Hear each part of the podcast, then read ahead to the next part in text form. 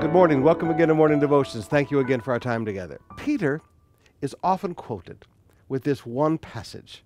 Second Peter chapter three, verse eight. Do not overlook this fact, beloved. In other words, keep thinking about this thing. For the Lord, a day is as a thousand years, and a thousand years is as one day. Now, the theological principle of that is that God does not live in linear time. You and I live our entire life in linear time. God existed before time. God does not live in linear time. Now look at verse nine. The Lord is not slow to fulfill his promise, as some count slowness, but he is patient toward you, not wishing that any should perish, but that all should reach repentance. Now I want you to notice a beautiful truth when it comes to the promises of God. Because some of you, you pray and you believe God and you wonder, why is it taking so long? Abraham waited twenty-five years for the child that God promised for him. Why is it taking so long? Well, the Lord is not slow to fulfill his promise, as some count slowness.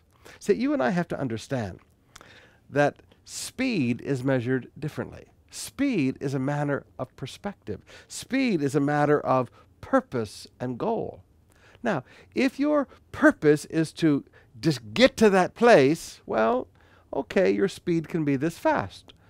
But if your speed is to bring a thousand kilos of rice to this place, your speed is going to be a little slower. People would say, oh, it took you so long. Well, my purpose was not to arrive. My purpose was to arrive with a thousand kilos of rice. Your purpose and your goal determine what speed is appropriate.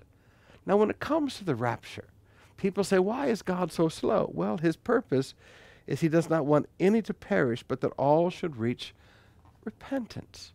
Now, brothers and sisters, whether we're dealing with the rapture, whether we're dealing with the promise of a healing, whether we're dealing with an answer to prayer, whether we're dealing whatever, whatever promise of God that we're praying for, God is not slow concerning his promises.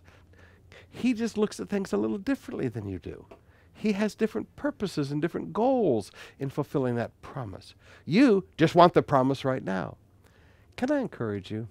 Relax and enjoy the journey. I have a friend, Pastor Claude, who's always telling me that I need to enjoy the journey.